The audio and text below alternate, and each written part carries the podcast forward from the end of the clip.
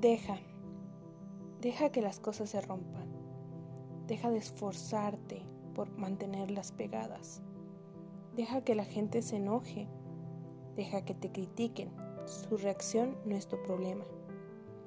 Deja que todo se derrumbe y no te preocupes por el después. ¿A dónde iré? ¿Qué voy a hacer? Nadie se ha perdido nunca por el camino. Nadie se quedó sin refugio. Lo que está destinado a irse se irá de todos modos. Lo que tenga que quedarse seguirá siendo. Demasiado esfuerzo nunca es buena señal. Demasiado esfuerzo es signo de conflicto con el universo.